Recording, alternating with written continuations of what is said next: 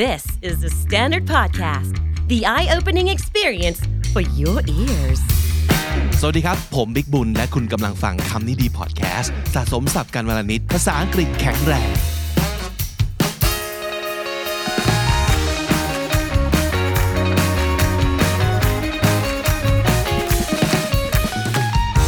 คำนี้ดีฟีเจอริงในวันนี้เราจะได้พูดคุยกับนักจิตวิทยาและไลฟ์ดีไซเนอร์นะครับทำไม เพราะว่าหนึ่งปัญหาหรืออาจจะหลายปัญหาที่คลาสสิกแล้วก็ร่วมสมัยมากๆ ไม่ว่าจะเป็นยุคไหนสมัยไหน ก็คือคนที่มีความรู้สึกว่างงงๆกับชีวิต หรือว่ายังรู้สึกหลงทาง กับอะไรบางอย่างที่เราเคยเลือกมาแล้ว และไม่แน่ใจว่าจะไปต่อดีหรือไม่ หรือคนที่กำลังอยู่ที่ทางแยก และไม่รู้ว่าจะต้องเดินไปทางไหน ถึงจะไม่เฟลถึงจะการันตีได้ว่า นี่คือตัวเรา หรือนี่คือทางสู่ความสำเร็จของเรา และหลายคนเคยมีปัญหานี้ใช่ไหมครับ ผมเชื่อว่าการพูดคุยกับเกสของเราในวันนี้จะช่วยได้ เพราะว่า 1. เราจะใช้วิธีที่เรียกว่า design thinking มาช่วยจับกับปัญหานี้ และโดยเฉพาะอย่างยิ่งนะครับสำหรับคนที่เป็นแฟนๆคำนี้ดีอาจจะเคยมีปัญหานี้เหมือนกัน คือในเรื่องของ journey บนเส้นทางภาษาอังกฤษของตัวเราว่าเรามา ได้ขนาดนี้แล้วเนี่ยเราจะไปต่อยังไง หลายๆ คนเจอปัญหาว่าไม่รู้จะไปต่อดีไหม หรือทำไมเรายังไม่เก่งขึ้นสักที หรือเรากำลังทำในสิ่งที่ถูกต้องกับชีวิตของเรากับตัวของเราอยู่หรือเปล่า วันนี้เราจะได้คุยกับเกสที่น่าจะช่วยตอบคำถามนี้ได้นะครับ สวัสดีคุณปังครับ สวัสดีครับพี่ ด บิ๊ก ร ครับ ปังครับ ครับ วันี้ ผม มาเป็นเกสของคำนี้ดี ครับ ดีใจมากๆแล้วก็ขอบคุณมากๆครับ โอ้ขอบคุณพี่บิ๊กมากครับ แล้วก็อ่ากล่าวสวัสดีแฟนๆของคำนี้ดีทุกท่านด้วยนะครับผม ครับ เป็นนักจิตวิทยา ครับ เรียนมาโดยตรง ครับ แล้วก็เป็นไลฟ์ดีไซเนอร์ ครับ ไลฟ์ดีไซเนอร์ต้องเรียนที่ไหนฮะ ครับจริงๆแล้ว Life Designer เนี่ยก็คืออ่าเป็นเรียกว่า Official License นะครับของหลักสูตรที่ชื่อว่า Designing Your Life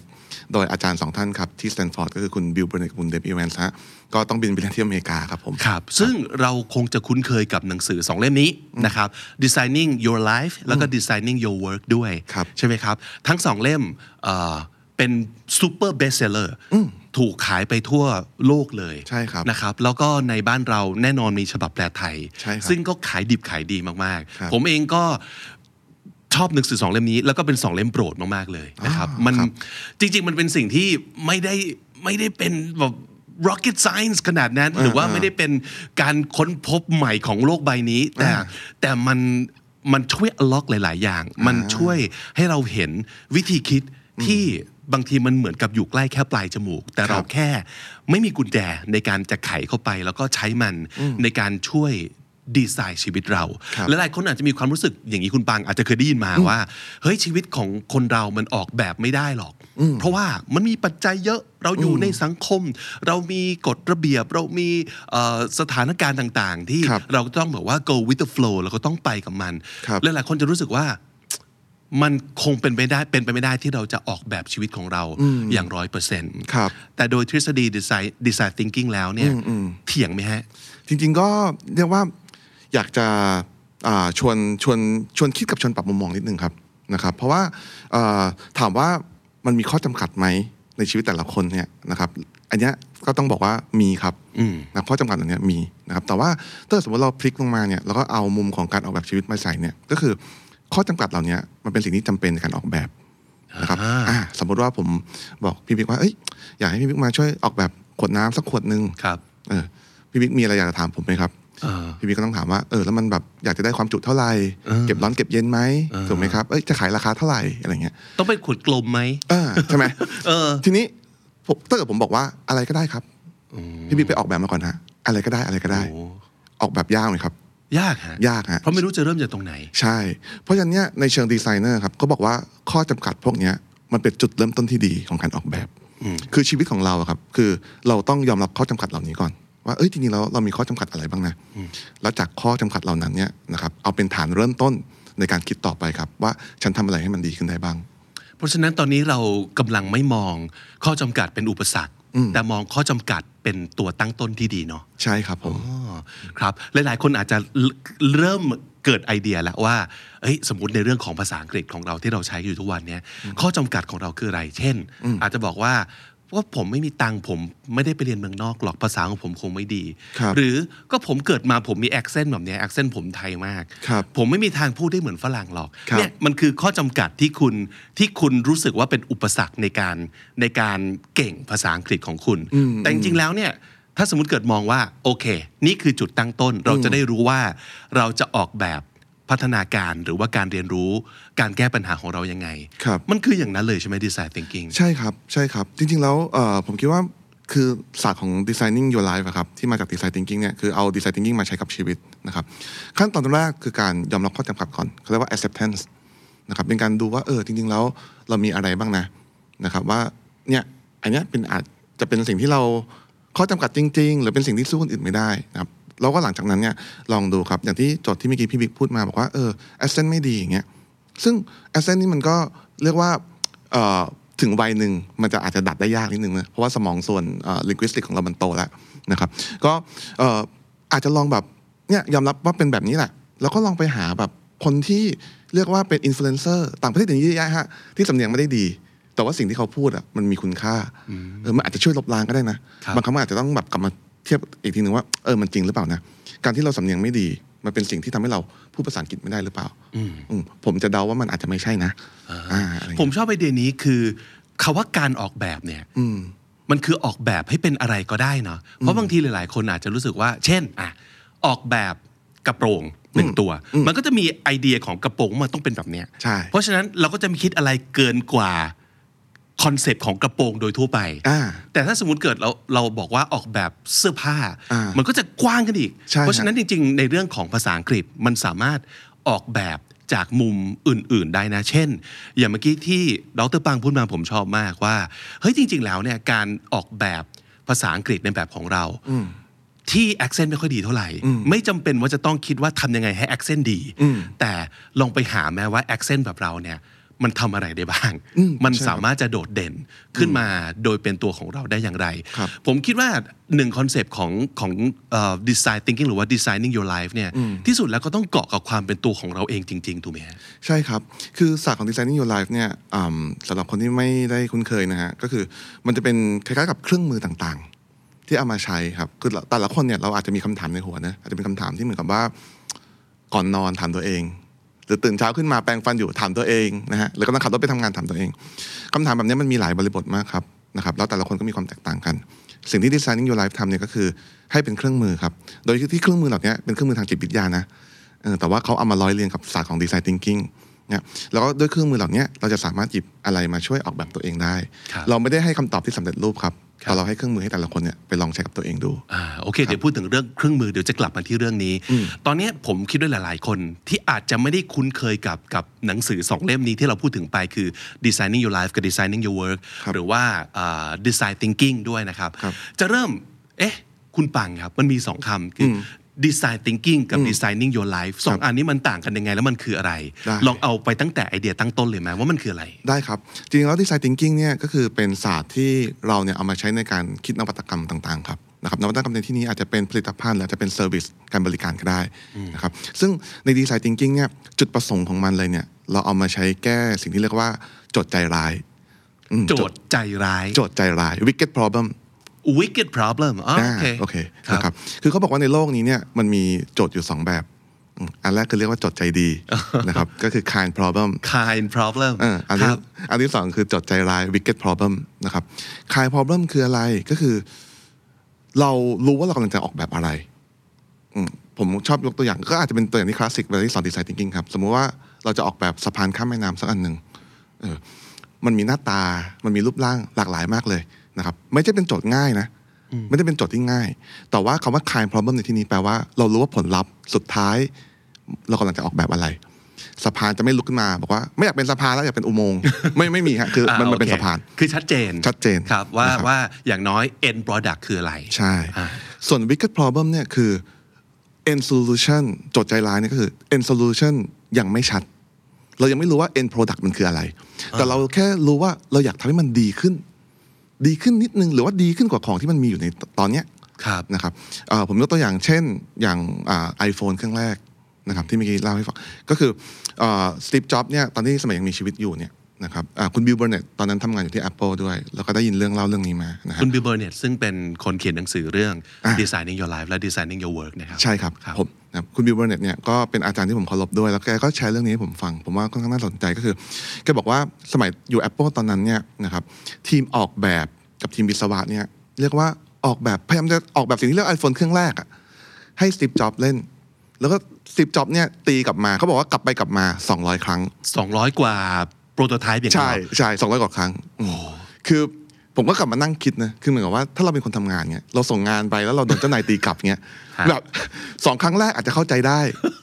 ครั้งที่รอยนี่อาจจะเริ่มแบบเอ๊ะหรือว่ามีปัญหากับฉันนะแต่ว่า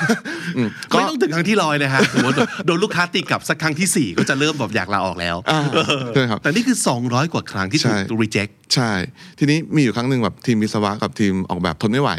ก็เหมือนกับว่านัดแบบสตีฟจ็อบคุยเลยบอกว่าแบบเอ้ยสตีฟแบบทำอย่างนี้มันไม่เวิร์กมันเสียมอรัลด้วยเออคุณ เสี บ ย อก ขวัญและกำลังใจ ใช่ เออ เออคุณบอกผมมาเลยดีกว่าว่าคุณอยากได้อะไร แล้วเดี๋ยวพวกผมไปออกแบบให้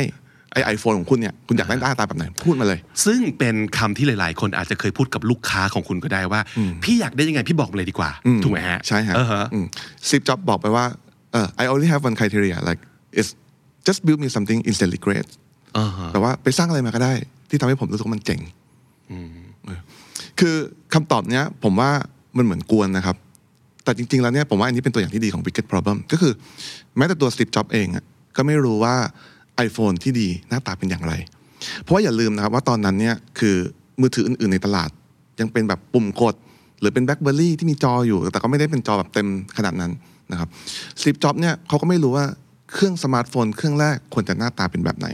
เขาจะรู้ก็ต่อเมื่อเขาได้ลงมือทำแล้วอ๋อเอ้ยมันเป็นแบบนี้นะครับ ซึ่งโจทย์ Wicked Problem เนี่ยเป็นสิ่งที่นักออกแบบ ทำงานด้วยตลอดเวลา คนคิดนวัตกรรมทำงานด้วยตลอดเวลานะครับ ทีนี้กลับมาชีวิตของคนเราอะครับ ผมคิดว่าเป็น wicked problem อืมเคยคุยกับอาจารย์ชัดชาติ แกพูดขึ้นมาบอกว่า เออ จริง ๆ แล้วของทุกสิ่งในโลกใบเนี้ย มันถูกออกแบบมานะ ไม้ที่เราพูดอยู่เก้าอี้ที่เรานั่งถูกไหมครับ ทุกอย่างถูกออกแบบมาว่าใครจะนั่งใช้ที่ไหน ใช้ในสถานการณ์ไหน แต่ว่าสิ่งสิ่งหนึ่งที่คนเรามักไม่ค่อยออกแบบก็คือชีวิต แต่มันออกแบบยาก เพราะว่าแน่นอนฮะทุกคนอยากดีขึ้นนะครับ ทุกคนอยากเก่งกว่านี้นะครับหรือสำหรับแฟนแฟนคำนี้ดี ทุกคนอยากจะเอาภาษาอังกฤษไปใช้งานได้ หรือว่าอยากจะ improve ทักษะภาษาอังกฤษนะครับ แต่ว่าคำถามต่อมาคือ แล้วทำยังไงดีนะ มันเป็น wicked problem คืออยากทำให้ดีขึ้นแต่ไม่รู้ว่าปลายทางมันคืออะไรนะครับนี่คือที่มาที่ไปว่าทำไมศาสตร์การออกแบบชีวิต ถึงให้เครื่องมือเหล่านี้เอามาให้แต่ละคนลองเอามาประยุกต์ใช้ดูครับผม แสดงว่า wicked problem ถ้าเกิดคุณกำลังเจอสิ่งนี้ในชีวิต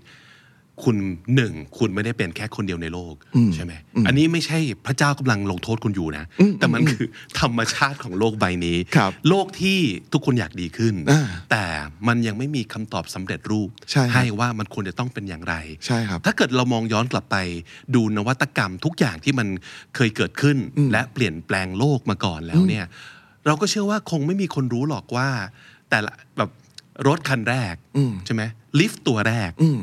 เอ่อมันควรจะหน้าตาเป็นยังไง มันควรจะเป็นยังไง แต่ว่า นั่นมันคือสิ่งที่มันถูกดีไซน์มาผ่านผ่านขั้นตอนของการของการคิดและวิเคราะห์มา ครับ โดยที่เขาก็ไม่รู้ด้วยซ้ำไปว่าปลายทางต้องหน้าตาเป็นอย่างนี้ ใช่ครับ ดังนั้นอยากจะถามคุณปังในที่นี้ว่า เครื่องมืออะไรในทฤษฎีของ design thinking ที่เราจะเอามาสามารถ design your own life หรือว่า our own life ได้ครับ ครับ คือจริงๆ ถามว่าเครื่องมืออะไรเนี่ย ก็ต้องบอกอ่าพี่บิ๊กว่าเรามีเครื่องมือเยอะมากครับ เรามีอยู่ประมาณตอนนี้จะแตะ30 แล้ว อู้ นะครับ แล้วแต่ละเครื่องมือก็ถูกออกแบบมาว่าแบบเออ มันมีโจทย์อะไรนะครับ ครับ จะเป็นเรื่องแบบ common ครับนะครับ work life balance การหา career path นะครับ การเอาสิ่งที่ตัวเองมีเนี่ยไปต่อยอด เป็นยังไงได้บ้างนะนะครับ อาชีพอะไรอย่างนี้นะครับ อ๋อแสดงว่ามันไม่ใช่บอกว่า 5 easy steps แล้วก็เสร็จเลย ไม่ใช่ไม่ใช่ เพราะมันมีหลากหลายเครื่องมือแต่อยู่ที่ว่าคุณจะเอาเครื่องมือเหล่านั้นน่ะไปดีไซน์อย่างไร ใช่ครับ ครับ เหมือนแบบแบบ Photoshop ทุกคนเคยใช้ Photoshop ไหมมันมีทูแบบเป็น 10 เลยนะ ครับ แต่ว่าเราไม่จำเป็นต้องใช้ทุกทู อ่า ถูกปะ ใช่ ่ะ มันอยู่ที่ว่าภาพต้นแบบของเราเป็นอย่างนี้ แล้วเรา อ่า อยากจะพาภาพของเรา ให้มันบอกว่าเจ๋งขึ้นแค่ไหน ครับ ก็เลือกใช้ทูที่ถูกต้อง ใช่ อย่างนั้นใช่ไหมฮะ ใช่ครับ อ๋อแล้วการมีเครื่องมือเยอะๆ แบบนี้มันดีหรือไม่ดี กับกับการออกแบบชีวิตกันแน่ ผมผมชอบเปรียบเหมือนเครื่องมือช่างอะครับ ไม่ได้แต่ว่าบ้านพี่บิ๊กมีหรือเปล่า คือเครื่องมือช่างเวลาที่แบบเราซ่อมอะไรในบ้านเองอะถ้าเกิดสมมติเครื่องมือมันเยอะ แปลว่าอะไรฮะ แปลว่าเราก็สามารถแก้ปัญหาได้เยอะนะครับแต่ว่าถ้าสมมติว่าที่บ้านมีไขควงอันเดียวอย่างเงี้ย มันก็ อาจจะแก้ยาก แต่ นิด บ้าน นึง ผมประมาณนั้นเลย ครับ ก็ผมผมเชื่อครับว่าอ่าด้วยเครื่องมือที่เยอะเนี่ยก็คือทำให้เราเนี่ยมีตัวเลือกในการแก้ไขปัญหาได้เยอะขึ้น ครับ นะครับเพียงแต่ว่าอ่าที่พี่บิ๊กเรสขึ้นมาก็ดีเลยครับ คือ Design Your Life เนี่ยต้องบอกว่าไม่ต้องใช้ตลอดเวลาทุกเวลาอืมมันเอามาใช้ช่วยเกลานะครับหรือว่าทำให้เราเออได้มีสิ่งที่เรียกว่าแอคชั่นต่อไปว่ามันคืออะไร ผมเป็นนักจิตวิทยาผมพูดคำนี้ได้ สมองคนเราเนี่ยถูกออกแบบมาให้แก้โจทย์ แต่ไม่ได้ถูกออกแบบมาให้ตั้งโจทย์ เพราะฉะนั้นแปลว่าอะไร แปลว่า เราอาจจะติดกับโจทย์เดิมๆนะ เออ เอ้ย เปลี่ยนสายงานดีเปล่านะ เออ เอ้ย ไปเรียนต่อดีหรือทำงานต่อดี เออ เอ้ย แบบเออ มีธุรกิจของตัวเองดีกว่า หรือเป็นลูกจ้างต่อไปดีนะอืมคำถามพวกเนี้ยมันตั้งไว้ แต่ว่าเราไม่ได้มีวิธีการแก้ถูกไหมครับ Designing Your Life เนี่ยหนึ่งในเครื่องมือ เช่น เอามาช่วยรีเฟรมเขาเรียกว่าเครื่องมือที่ชื่อ reframing ครับแทนที่จะเปลี่ยนว่าทำงานต่อดี หรือว่าเอ่อออกมาเปิดธุรกิจของตัวเองดี เปลี่ยนคำถามครับทำยังไงให้ฉันรู้มากขึ้นนะว่าฉันเหมาะกับการทำธุรกิจตัวเองหรือเปล่า อ่ะพอผมพอผมพูดประโยคเนี้ย คุณมีก็อาจจะแบบเริ่มมีคำตอบในใจละอ๋องั้นไปคุยกับคนนี้ หรือว่าเอ้ยลองทำเนี่ย เพราะถ้าเกิดถามเหมือนเดิมก็คือ either choice A กับ choice B ใช่ แล้วเราจะตอบได้ยังไงวะ เออ แต่ถ้าสมมติเกิดถามแบบ reframe เขาเรียก reframe แบบใหม่ใช่ไหมครับ ใช่ครับ วิธีตอบก็จะเปลี่ยนวิธีคิดก็จะเปลี่ยน ใช่ใช่เพราะฉะนั้นเครื่องมือของ Designing Your Life อะครับ คือจะให้ประมาณเนี้ยกับพวกคุณว่า เออ จริงๆแล้วคำถามที่อยู่ในหัวเป็นคำถามที่ดีหรือเปล่านะเออถ้าฉันติดกับมันแล้วฉันจะลงมือกับมันยังไงนะอะไรอย่างเงี้ยครับ สมมติลองมาเอาเอามาประยุกต์กับเอ่อคุณผู้ชมคุณผู้ฟังคำนี้ดี ครับ ที่ตอนนี้กำลังมุ่งมั่นที่จะเก่งภาษาอังกฤษ อ่า คำถามคือเขาจะเก่งภาษาอังกฤษไปทำไม หลาย ๆ คนชัดเจน เพราะว่าผมอยากลองไปใช้ชีวิตและทำงานต่างประเทศ เพราะว่าผมอยากจะมีรายได้ที่ดีขึ้นอ่าเพราะว่าผมอยากรู้สึกเท่เวลาผมพูดภาษาอั งกฤษอ่าหรือว่าเฮ้ยผมอยากทำคอนเทนต์เป็นภาษาอังกฤษ เพราะว่าคอนเทนต์ผมอ่ะดีมากเลยนะ แต่ว่ามันเป็นภาษาไทยแล้วแบบคนดูแบบ แค่แบบสองแสนเอง ผมอยากได้คนดู สองล้าน เพราะฉะนั้นแบบเฮ้ย ต้องพูดภาษาอังกฤษหรือเปล่าเออ อ่า อะไรอย่างเงี้ย ฮะ วิธีการที่จะให้เขารู้ว่าเขาต้องออกแบบ journey ภาษาอังกฤษของเขายังไง เพื่อไปสู่ปลายทาง มันต้องเริ่มคิดยังไงครับ ได้ครับ ก็ผมว่าเมื่อกี้ที่พี่บิ๊กพูดมาเป็นสิ่งที่ดีเลยนะครับ แล้วก็อาจจะเสริมกับสิ่งที่ผมพูดก่อนหน้า ขอขอแวะข้างทางนิดนึงก็คือ ถ้าเกิดสมมติคุณรู้อยู่แล้วคุณจะทำอะไร อันเนี้ยก็คือแปลว่าคุณไม่ต้องใช้เครื่องมือออกแบบชีวิตละ อ๋อ ใช่ไหมเพราะว่าโกคุณชัดละว่าคุณ ครับ กำลังจะไปถึงไหน ครับ นะครับ อันนี้ก็คือลุยเลยอะไรฮะอันนี้เชียร์เต็มที่นะครับแต่ถ้าเกิดสมมติว่าคนที่ยังไม่ค่อยแน่ใจว่าจะเอาไปทำอะไรดี หรือจะเริ่มยังไงนะครับ ก็อาจจะยกตัวอย่างหนึ่งขึ้นมาครับนะครับ อาจจะเป็นเครื่องมือที่ชื่อว่า mind mapping อ่า อ่า mind mapping นะครับ mind mapping เนี่ยก็คือเป็นเครื่องมือที่เอาไว้ใช้อ่าในการหาอาชีพใหม่ๆ เขาบอกว่าสิ่งหนึ่งที่วิวัฒนาการเร็วกว่าสิ่งมีชีวิตคืออาชีพฮะ ฮะ ฮะคือเดี๋ยวนี้คืออาชีพเกิดใหม่คือเยอะมากนะครับ เยอะมากนะครับอ่ะก็ my my mapping เนี่ยเริ่มยังไงเราก็อาจจะเริ่มด้วยการแบบขึ้นวงกลมตรงกลางครับ ว่าเป็นตัวเรา อืม อาจจะเป็นอาจจะวงไว้ว่าเป็นคุณบิ๊ก อ่า อย่างเงี้ยแล้วก็ลากไปครับวงแรกภาษาอังกฤษ คือสิ่งที่เรา ะ ชอบ สิ่งที่เราชอบ โอเค โอเค อันนี้ในกรณีย้ำอีกครั้งคืออเรายังไม่รู้ว่าอันนี้ก็เป็นปัญหากับชาวคำนี้ดีเยอะมากคือ รู้ว่าชอบภาษาอังกฤษ แต่ฉันจะเก่งไปทำอะไรวะ ยังไม่รู้ อ่า อ่าโอเค แต่ที่แน่ๆคือเราชอบภาษาอังกฤษ ดังนั้นวงกลมตรงกลางใส่ชื่อคุณ อ่า แล้วก็ลากออกไป ลากออกไปครับ วงต่อมาภาษาอังกฤษ ภาษาอังกฤษ อ่า นะครับภาษาอังกฤษในที่นี้ถ้าเกิดกว้างไป คุณก็อาจจะแตกจากวงภาษาอังกฤษออกไปได้นะครับอาจจะเป็นเรื่องของการเขียนบางคนเขียนเก่ง พูดไม่เก่ง อ๋อโอเค นะรับ โอเค อ่าบางคนอาจจะเป็นเรื่องของการพูดนะครับ อ่า บางคนอาจจะเป็นเรื่องการพรีเซนต์ ครับ อะไรเงี้ยนะครับโอเค สิ่งที่เราเก่งและถนัด ใช่ โอเค เราจะไม่ใส่สิ่งที่เราแค่อยากได้แต่ยังไม่เก่งไหม จริงๆใส่สิ่งที่เราสนใจก็ได้ครับ โอเค นะครับแล้วคำว่าเก่งในที่เนี้ยคือไม่จำเป็นต้องแบบเก่งที่สุดในโลกนะ โอเค เออทักษะของบางอย่างอาจจะเป็นสิ่งที่เรียกว่าคุณมองข้ามก็ได้ครับการขับรถอย่างเงี้ย อ๋อโอเค ก็ได้ อย่างนี้ นะ ก็นับเหรอ นับการขับรถอย่างเงี้ย โอเคโอเค นะครับหรืออาจจะเป็นสิ่งที่แบบคนรอบข้างตัวคุณอะมองว่าคุณทำได้ดี แบบเพื่อนเคยชมอะไรเรา เอ บ้าง อใช่ สมมติว่าแบบเอ้ยอยากซื้อคอมถูกอะเออวิ่งมาถามอะเออวิ่งมาถามเราก่อน เฮ้ย เรามีสกิลในการหาของถูก เอออะไรเงี้ยครับ เอ้ย ก็เป็นสกิลนะ ใส่ ใช่ ในไม้แมปได้นะ ใช่ อ่า อะไรเงี้ยครั โอเคโอเคโอเค นะครับใส่อย่างเงี้ยนะครับทำกับข้าวก็ได้ อะไรเงี้ยนะครับใส่ใส่ใส่ไปเอาให้เยอะที่สุดนะครับอย่าเพิ่งตัดสินตัวเอง คือสิ่งหนึ่งเนี่ยคือคนชอบจะแบบไม่ได้เก่งมากนะทำได้แต่ไม่ได้เก่งมาก ไม่นับหรอก เออไม่นับหรอกไม่ฮะใส่ลงไปให้เต็มที่เลยครับ โอเค อ่ะทีนี้ก็แตกวงไปเรื่อยๆนะครับ ครับ ทีนี้ผมหวังว่าทุกท่านนะครับจะได้ไอเดียที่เยอะครับทีนี้พอได้เสร็จปุ๊บ แสดง เนี่ย ว่าขั้นตอนนี้ อืม เยอะๆได้เลย เยอะๆได้เลย โอเค นะครับ ครับ ก็ mind mapping เนี่ยมันเป็นสิ่งที่เรียกว่า ideate นะครับ ideate มาจากคำว่า idea กับ creation เราอยากได้ไอเดียที่มันเยอะมากๆนะครับเพื่อให้คุณมีตัวเลือกเยอะ ครับ พอคุณได้เยอะๆแล้วเนี่ยนะครับสิ่งต่อมาครับ อยากให้ลองเอาวงกลมนอกสุด เช่น สมมุติว่าคุณเขียนอะคุณเขียนภาษาอังกฤษได้ดีนะครับ วงนอกสุด เอาสิ่งวงนอกสุดเนี่ยมารวมกันสักสามสี่วง เราถามนิดนึง วงในสุดวงนอกสุดต่างกันยังไงนะ ยิ่งนอกออกไปเนี่ยมันจะยิ่งละเอียดขึ้น อ๋อ อ่ะ โอเค วงตรง ไม่ไม่ใช่ว่ายิ่งไกลตัวไม่ ไม่ใช่ เกี่ยว ไม่ใช่ หรือน้อยไม่ใช่ ไม่ใช่ อ๋อ ก็คือแตกออกไปเรื่อยๆ ใช่ อ๋อ แตกออกไปเรื่อยว งนอกสุดก็จะเป็นแบบหน่วยย่อยลงมา ใช่ แบบระบุ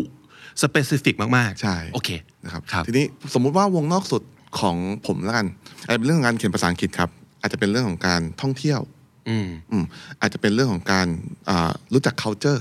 ที่ดีอย่างเงี้ย งั้นใน mind map ก็อาจจะเป็นลักษณะของการเอ่อชอบเขียน แล้วก็ชอบเขียนเกี่ยวกับเรื่องท่องเที่ยว ชอบแล้วก็แตกออกไปอีกชอบเขียนเรื่องท่องเที่ยวที่เกี่ยวกับวัฒนธรรมคือออกไป ใช่ เรื่อย ใช่ ๆเพราะฉะนั้นวงนอกสุดของของเราก็คือชอบเขียนเรื่องท่องเที่ยวเกี่ยวกับวัฒนธรรม อ่า ถูกไหมครับ ครับ แล้ว แล้วก็อีกสัก คุณ ว ปัง งหนึ่งอีกสักวงหนึ่งอาจจะเป็นเรื่องของแบบการกินอาหารก็ได้ อ๋อวัฒนธรรมคืออาหาร อ่า โอเค ย่างเงี้ย โอเค ะทีนี้เพื่อนเพื่อนอาจจะชมว่าเอ้ยอยู่แบบแนะนำร้านอาหารอะไรมาก็อร่อย สมมติอ่ะอย่างเงี้ย เออ พอเราได้สามวงนี้มาปุ๊บ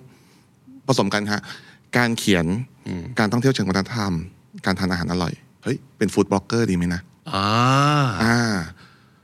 โอเค เข้าใจละแสดงว่าหลาย ๆ คนน่ะอาจจะคิดอะไรแบบแบบลีเนียเนาะ อืม แบบมันควรจะต้องเป็นอะไรสักอย่างเช่น นักเขียน อืม แต่ว่าเราลืมมองว่ามันยังมีอีกหลายองค์ประกอบที่เอาเอามาร่วมคิดได้ อืม ว่านักเขียนอะไรล่ะ ใช่ครับ ส่วนใหญ่เนี่ยเวลาที่เรามองครับเราจะมองเจาะไปถูกไหมครับคือเราจะมองเจาะไปอย่างเดียวเลยว่าเออสกิลการเขียนแล้วมันอะไรได้อีกอย่างเงี้ยแต่ว่าการทำ mind mapping เนี่ยมันทำให้เราแตกยอดไอเดียนะครับซึ่งมันไม่จำเป็นต้องเป็น branch เดียวกันนะมันอาจจะอยู่ไกลกันก็ได้ แต่ว่าสุดท้ายแล้วเนี่ยเราเอาวงนอกสุด แล้วเราลองมาดูว่ามันผสมอะไรกันได้บ้าง โอเค เช่นสมมติมันมีวงอ่ะเราชาวคำนี้ดีเนาะ ครับ ยึดวงภาษาอังกฤษเอาไว้ ครับ แต่สมมติแตกไปเยอะ ๆ แล้วไปเจออะไรแบบ e-sport อ่ะ อ่า มันไปยังไงต่อได้บ้างพี่บัง ได้ครับ สมมุติว่าอ่ะวงแรกเป็นภาษาอังกฤษถูกไหมครับ อ่า อ่าอาจจะเป็นเรื่องของการพูดก็ได้ ครับ นะครับ วงที่ 2 อาจจะเป็นเรื่องของ e-sport ก็ได้ครับ อ่าน นะครับแล้วก็อาจจะแตกไปว่าเอ้ยเราเป็นคนที่ถนัดเรื่องอาเกมวางแผน สมมติ อ๋อโอเค อ่าอย่างเงี้ย ลงลึกกับมัน อ่า e สปอร์ตแบบไหนอีก อ่า โอเค นะครับแบบที่ 3 อาจจะเป็นเรื่องของการตัดต่อวิดีโอ สมมติถ้าคุณมีสกิลด้านการตัดต่อวิดีโอ ครับ อ่างั้นมาเป็นคนแคสเกม ภาษาอังกฤษเกี่ยวกับเกม e-sport ที่เป็นวางแผนไหมนะ เออ เออมันก็จะช่วยได้ มันเริ่มเห็นทาง ครับ เริ่มเห็นทางไม่ใช่แค่ เป็นยูทูบเบอร์ อ่า แล้วแล้วยังไงต่อผมต้องเป็นยูทูบเบอร์ที่มีคนติดตามแบบ2ล้านคนหรือเปล่า ผมถึงจะประสบความสำเร็จ ครับ แต่ถ้าสมมติเกิดแบบเนี้ยคุณอาจจะไม่ได้เป็นยูทูบเบอร์ที่คนติดตาม 2 ล้านคน แต่คุณอาจจะมี2 0 0 0 0น อืม แต่ไม่มียูทูบเบอร์คนไหนเลยที่เป็นแบบแคสเกม อืม ภาษาอังกฤษที่เป็นคนไทย อืมอืม เกี่ยวกับเรื่องเกมวางแผนโดยเฉพาะอ่ะ อืม อย่างนี้ถูกไหม ใช่ฮะ คือแบบเอาหลาย ๆ อันมาผสม ใช่ ประกอบกันขึ้นมาเป็นตัวเรา ใช่ แล้วก็จริงอ่าที่ถูกต้องนะครับ แล้วก็ที่เมื่อกี้พี่บิ๊กพูดอย่างเงี้ยว่าอันเนี้ยผมผมทำงานกับคนมาค่อนข้างเยอะครับ หลาย ๆ ครั้งเนี่ยเรามักจะตั้งโจทย์ อันนี้ก็จะเป็นอีกอันหนึ่งที่เขาเรียกว่า gravity problem นะคือเป็นโจทย์ที่เราอาจจะไปวางน้ำหนักผิดจุด gravity problem ใช่ gravity แรงดึงดูดเนี่ย ใช่ ครับ ใช่เช่น บอกว่าอยากเป็นยูทูบเบอร์ที่มียอดวิวสองล้านอย่างเงี้ยอืมคำถามคือ คุณควบคุมสองล้านคนนี้ได้ไหมเออมันจะมีสิ่งที่ actionable กับสิ่งที่ non actionable ครับ ครับบอกทำไมถึงเรียกว่า gravity problem คือบอกว่า สมมติเราขึ้นบันไดเจ็ดชั้นแล้วเรารู้สึกเหนื่อยเงี้ย ครับ เออ บอกว่าทำไมถึงเหนื่อยนะ อ๋อ เป็นเพราะโลกมีแรงดึงดูด งั้นทำให้แรงดึงดูดหายไปจากโลกนี้ดีกว่า โอเค ทำได้ไหม อ่า ทำไม่ได้ ปันมันคือเ แฟกเตอร์ อ่า ที่เราไม่สามารถจะไปอะไรกับมันได้ ใช่ เหมือนกับที่โลกนี้มีแรงดึงดูด ใช่ คุณไม่สามารถทำให้โลกไม่มีแรงดึงดูดได้ ใช่ ก็แปลว่าปัญหาที่ไม่ต้องไปปวดหัวแก้กับมันไหม ใช่ครับ เออ หรือว่าอาจจะทิ้งน้ำหนักผิดจุด ซึ่งทำให้เราเนี่ยเอ่อไม่กล้าลงมือทำสมมุติคุณบอกว่าคุณอยากเป็นยูทูบเบอร์ที่มียอด subscribe 2 ล้านคนคำถามคือไอ้ยอด subscribe ยอด subscribe 2 ล้านคนน่ะคุณทำอะไรกับมันได้ คือคุณสามารถแบบบังคับมันได้ไหมไม่ได้ครับ อืม คุณไม่สามารถไปบังคับให้คนมา subscribe คุณได้ อืมอืม สิ่งที่คุณทำได้คือทำของให้มีคุณภาพแล้วก็โพสต์ออกไป อันเนี้ยคือถ้าเกิดสมมติว่าเราวางน้ำหนักให้มันถูกจุดว่าเอ้ยไม่ไปโฟกัสที่คน subscribe ครับ แต่มาโฟกัสที่คอนเทนต์ว่าเราอยากทำอันเนี้ยอันเนี้ยจะเป็นสิ่งที่ดีกว่าครับ โอเค งั้นเอาคอนเซปต์ของ gravity problem มาจับกับเรื่องปัญหาภาษาอังกฤษของเรา เช่น ปัญหาอะไรบ้างที่พี่คุณปางพอจะนึกออกว่า คนที่ยังไม่เก่งภาษาอังกฤษได้ดั่งใจอ่ะเขาน่าจะมีแล้วมันเป็น gravity problem อาจจะไม่ได้คุ้นเคยมากนะฮะ แต่ว่าขอขอขอใช้นิดนึงครับ อาจจะเป็นคนที่รู้สึกว่าไม่ได้เรียนในระบบการศึกษามานะ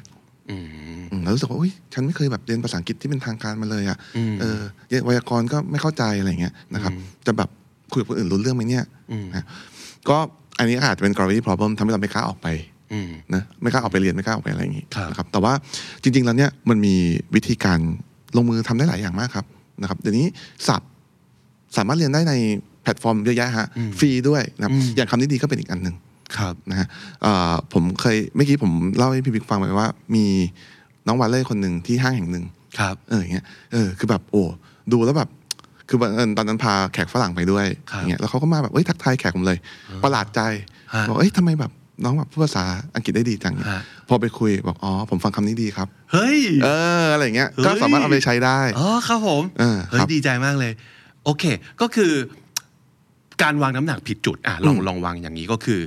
เราไปหมกมุ่นกับสิ่งที่อาจจะไม่ใช่ปัญหาใหญ่ขนาดนั้น เช่น ครับ อย่างที่คุณปังบอกเนี่ย อันนี้เราเคยได้ยินมาจากหลาย ๆ คน ก็ผมไม่ได้เรียนอินเตอร์มาในพี่ อืม เออ ก็ไม่ได้เรียนโรงเรียนอินเตอร์ ตังค์ไม่มี แล้วก็สอบเข้าไม่ได้ อืม มันจะไปเก่งภาษาอังกฤษได้ยังไง อืม แต่จริง ๆ แล้วถ้าสมมติเกิดคุณไปให้น้ำหนักกับเรื่องนี้ มันก็จะกลายเป็นเหตุผลใหญ่ ที่มีอำนาจเหนือคุณไปตลอดชีวิตว่า ก็เพราะผมไม่ได้จบโรงเรียนอินเตอร์ดังนั้น ภาษาอังกฤษผมไม่มีทางเก่งหรอก ครับ นี่คือการวางน้ำหนักผิดจุดกับ ใช่ ปัญหานี้ ใช่ ดังนั้นวิธีแก้ก็คือ ก็คือการรีเฟรมครับ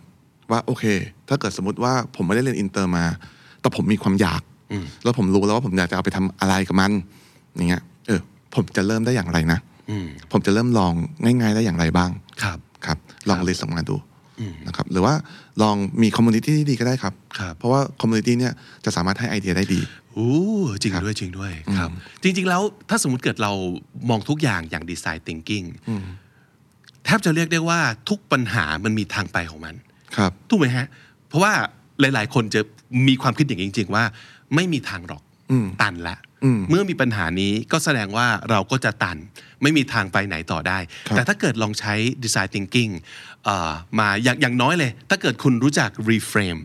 ปัญหาของคุณ ครับ มันก็มันจะเริ่มเห็นทางเนาะนั่น ใช่ นั่น ครับ คือนั่นคือจุดใหญ่ใจความของมันเลย ใช่ครับ จริงๆ แล้วปัญหาคือผมเป็นนักจิตวิทยาครับ ปัญหาที่แต่ละคนมีเนี่ย ผมผ่านมาเยอะนะครับผมแล้วก็ถือว่าเป็นความโชคดีของอาชีพนักจิตวิทยาแล้วกันได้ฟังโจทย์อื่นๆ ของแต่ละคนเนี่ยนะครับ มันจริงแล้วมันก็หนักครับ ผมบอกว่าอยู่กับมันก่อนได้นะ ไม่ต้องรีบอืมให้มันซิงค์ให้มันซิงค์ลงไปในตัวคุณก่อนนะครับ ไม่ต้องว่าต้องรีบขึ้นมาแบบทำให้มันดีขึ้นเลยนะครับ อยู่กับมันก่อน แต่ถ้าวันหนึ่งเนี่ยคุณแบบเริ่มใจดีแล้วก็โอเคกับตัวเองแล้วเนี่ยอยากให้เอาอ่าศาสตร์ของการออกแบบชีวิตเนี่ยมาลองใช้ต่อยอดดูว่า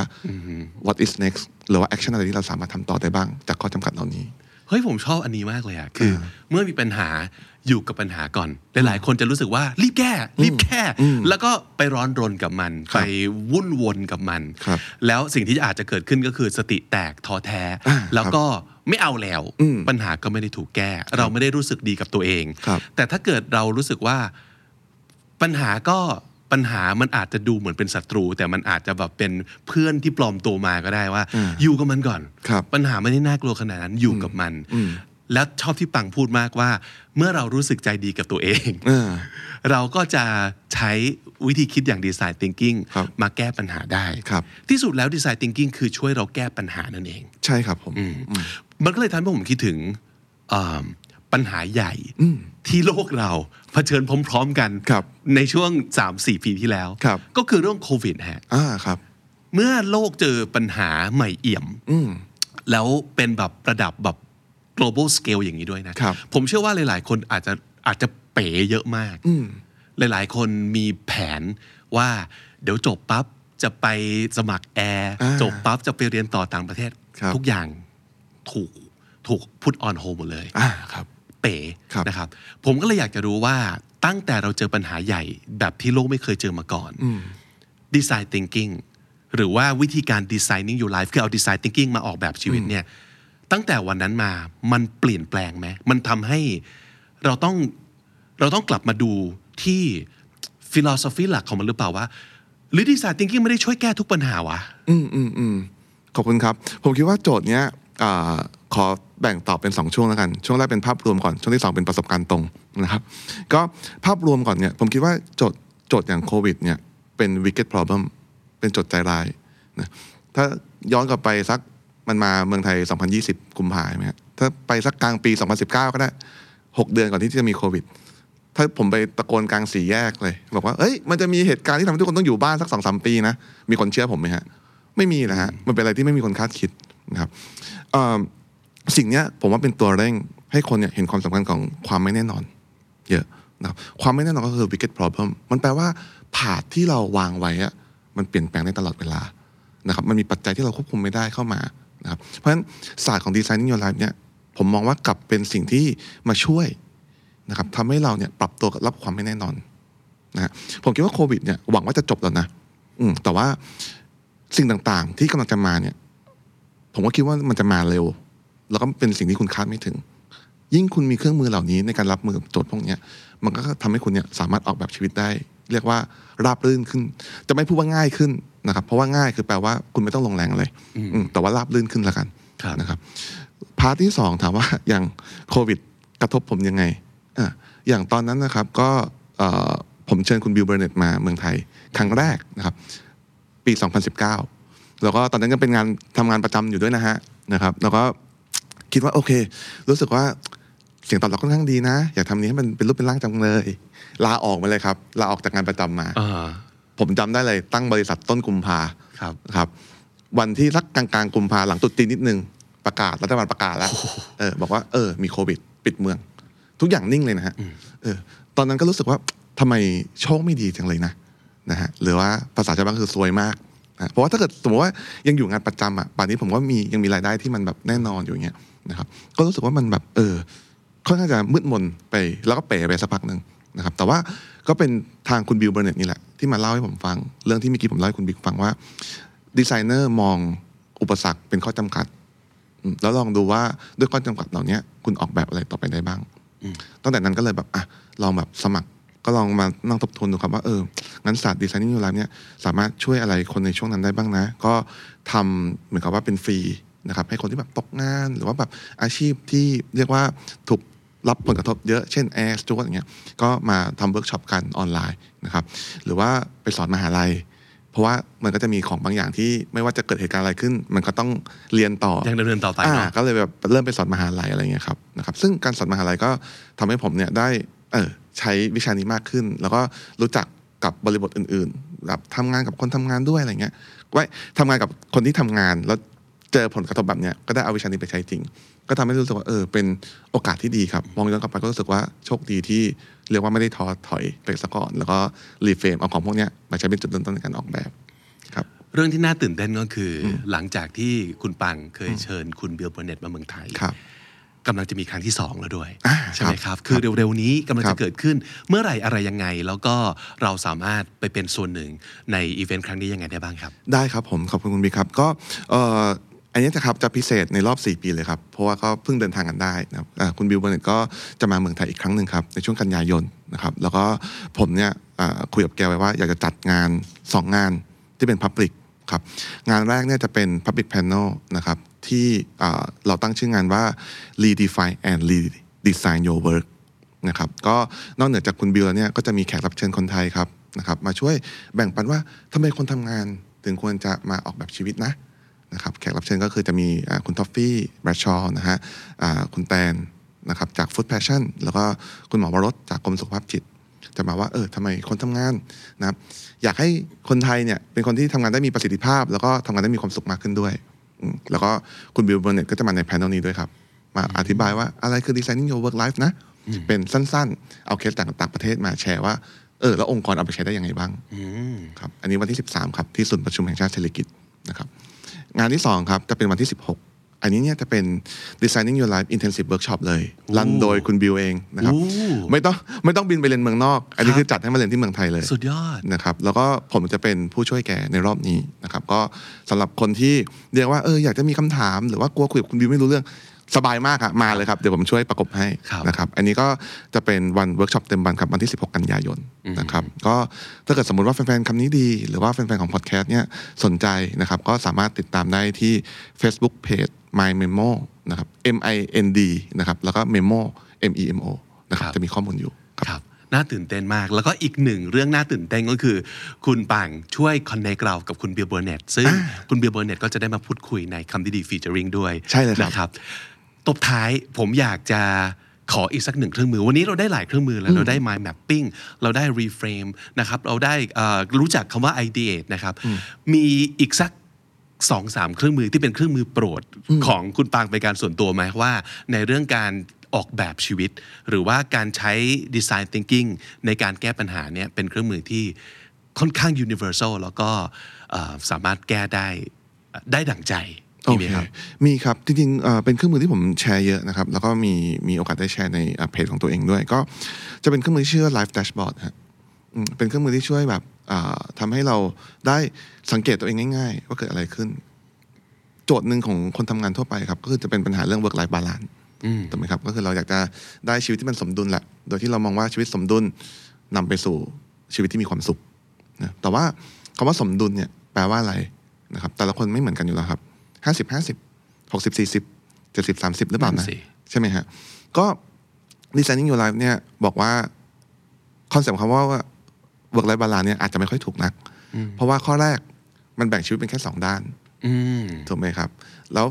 อันที่สองเนี่ยมันก็มองว่าถ้าด้านหนึ่งขึ้น ด้านหนึ่งก็ต้องลงด้วย อ่า แต่มันไม่จำเป็นนะ ถูกไหมครับ อืม ทีนี้เครื่องมือที่ชื่อว่า Life Dashboard เนี่ยก็เลยบอกว่า งั้นอย่าหยุดแค่ Work กับ Life เลย เราแบ่งชีวิตออกเป็นสีด้านดีกว่า ก็คือมีเรื่องของ Work Play Play คืออะไรก็ได้ที่เราทำแล้วแบบมีความสุขนะสนุกนะครับ Love ความสัมพันธ์ครับ แล้วก็ Health คือสุขภาพกายสุขภาพใจ ทำแบบเนี้ยครับ แล้วก็ลองเอ่อเหมือนกับว่าให้คะแนนตัวเองในแต่ละสัปดาห์ครับอย่างตัวผมเองอ่ะผมจะทำทุกวันศุกร์ศุกร์เย็นนะครับก็จะให้คะแนนตัวเองครับว่าสี่ด้านเนี้ยให้คะแนนตัวเองเท่าไหร่ ในช่วงสัปดาห์ที่ผ่านมา ใช่ในด้านความพึงพอใจเต็มสิบ อ่า ให้เท่าไหร่เลยครับเนี่ยพอผมทำออกมาเสร็จปุ๊บนะฮะสมมติผมบอกว่างานผมอ่ะสัปดาห์นี้ดีครับได้มาคุยกับคุณบิ๊กได้เก้าเต็มสิบสมมตินะครับเรื่องเล่นโอ้ช่วงนี้ยุ่งมากครับได้สองเต็มสิบนะครับความสัมพันธ์โอ้งานยุ่งฮะนะครับไม่ได้กลับบ้านกินข้าวเลย ให้ 3 เต็ม 10นะครับ สุขภาพอ่ะไม่แย่มาก 6 เต็ม 10เนี่ยอ่ะทำแบบนี้เสร็จปุ๊บ กลับมาถามตัวเอง ตอนท้ายสัปดาห์ว่า สัปดาห์นี้เป็นสัปดาห์ที่ดีไหมสำหรับผมเป็นสัปดาห์ที่ดีนะ อืม มันไม่จำเป็นต้องบาลานซ์ อ๋อ เพราะว่าตอนเนี้ยผมให้ความสำคัญเรื่องงาน และการที่สัปดาห์เนี้ยผมได้มาคุยกับคุณบิ๊ก ผมได้ไปคุยกับคนที่แบบน่าสนใจหลาย ๆ ท่านสำหรับผมมันเติมเต็มตรงนี้ ครับ เพราะฉะนั้นเนี่ยมันบอกผมได้ว่าสัปดาห์เนี้ยเป็นสัปดาห์ที่ดีไหม ถ้าดีดีเพราะอะไร ถ้าไม่ดีทำไมถึงไม่ดีล่ะ แล้วมันก็จะทำให้ผมเนี่ยมีแอคชั่นต่อไปในสัปดาห์หน้า ว่าจะทำอะไรให้มันดีขึ้น มันคือหนึ่งในแนวคิดสำคัญเลยของ design thinking คือเราออกแบบชีวิตของเราเองได้ ถ้าสมมติเกิดอย่างที่คุณปังบอกก็คือว่าถ้า work กับ life มันจะมันจะดูเหมือนกับอันหนึ่งดีอันหนึ่งต้องไม่ดี อันหนึ่งไม่ดีอันหนึ่งต้องแบบดี แล้วก็มันไม่มีทางที่จะบาลานซ์อย่างนี้ได้จริง อ่า ๆ แล้วเราก็ไม่แน่ใจด้วยซ้ำไปว่าเราอยากให้บาลานซ์ขนาดนั้นหรือเปล่า ครับ แต่พอฟังที่คุณปังพูดสำหรับวีคนี้อะไรมันควรจะสำคัญ แล้วมันได้อย่างที่เป็นอย่างนั้นไหม ใช่ เออผมว่าอันเนี้ยมันทำให้เรายืดหยุ่นกับชีวิตมากขึ้น โดยเบสออนความเข้าใจตัวเอง ใช่ครับ เพราะว่าจากที่ผมลองฟังมาตลอดเวลาที่เรานั่งคุยกันไอ้อันหนึงที่สำคัญมากก็คือ คุณควรจะต้องมีเวลา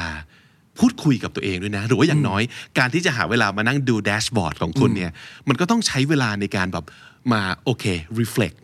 อย่างอย่างอย่างมีความตั้งใจว่าเรากำลังจะมาทบทวนนะว่าชีวิตนี้แบบ evaluate มันซิว่ามันดีหรือไม่ดี ถ้าเกิดคุณไม่หาเวลาให้กับตัวเอง มันจะไม่เกิดสิ่งนี้ได้แน่นอน ครับผม แล้วเมื่อคุณต้องการจะ design your life แน่นอนว่าคุณต้องมีเวลาให้กับตัวเอง ครับ ซึ่งผมรู้สึกว่าสิ่งเนี้ย ไม่ว่าคุณจะทำงานอะไร ไม่ว่าสิ่งที่คุณอยากจะ achieve คืออะไร ไม่ว่าปัญหาที่คุณกำลังอยากแก้ คืออะไร นี่คือสิ่งที่สำคัญ ใช่ครับ คุณต้องให้เวลากับตัวเองและต้องเข้าใจตัวเองแล้ว based on ตัวของคุณเองจริง ครับครับไอทุกคนอยากเข้าใจตัวเองหมดครับนะฮะผมเป็นนักจิตวิทยา ผมเดินไปในถนนนะฮะบอกว่าอยากรู้จักตัวเองมากขึ้นไหม ผมคิดว่าคำตอบ 99%น่าจะตอบว่าใช่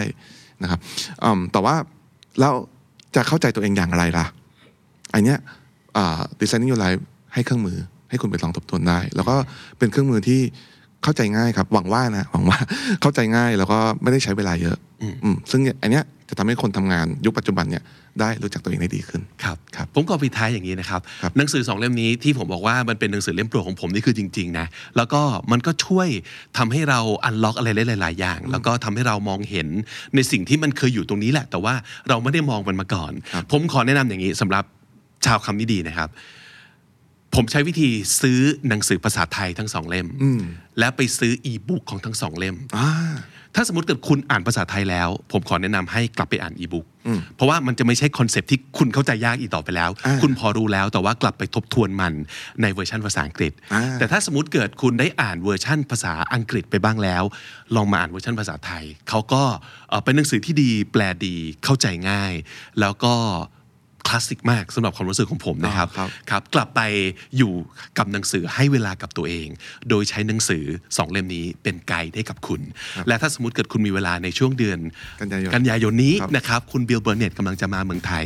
ได้มานั่งพูดคุยกันเป็น panel talk แล้วก็มีเวิร์กช็อป workshop ครับ ด้วยนะครับ เพราะฉะนั้นถ้าเกิดสนใจ เดี๋ยวทางคำนี้ดีจะใส่ลิงก์เอ่อที่คุณสามารถจะเข้าไปหารายละเอียดเพิ่มเติมได้ แล้วก็เข้าไปเป็นส่วนหนึ่งกับอีเวนต์นี้ได้นะครับ ครับผม วันนี้ขอบคุณมากๆสำหรับดรต่างครับ ที่มาพูดคุยกับเรา สวัส ขอบ ดี คุณ ค คุ รั ณ บ บิ๊กมากเหมือนกันครับผม สวัสดีครับ The Standard Podcast, eye opening for your ears.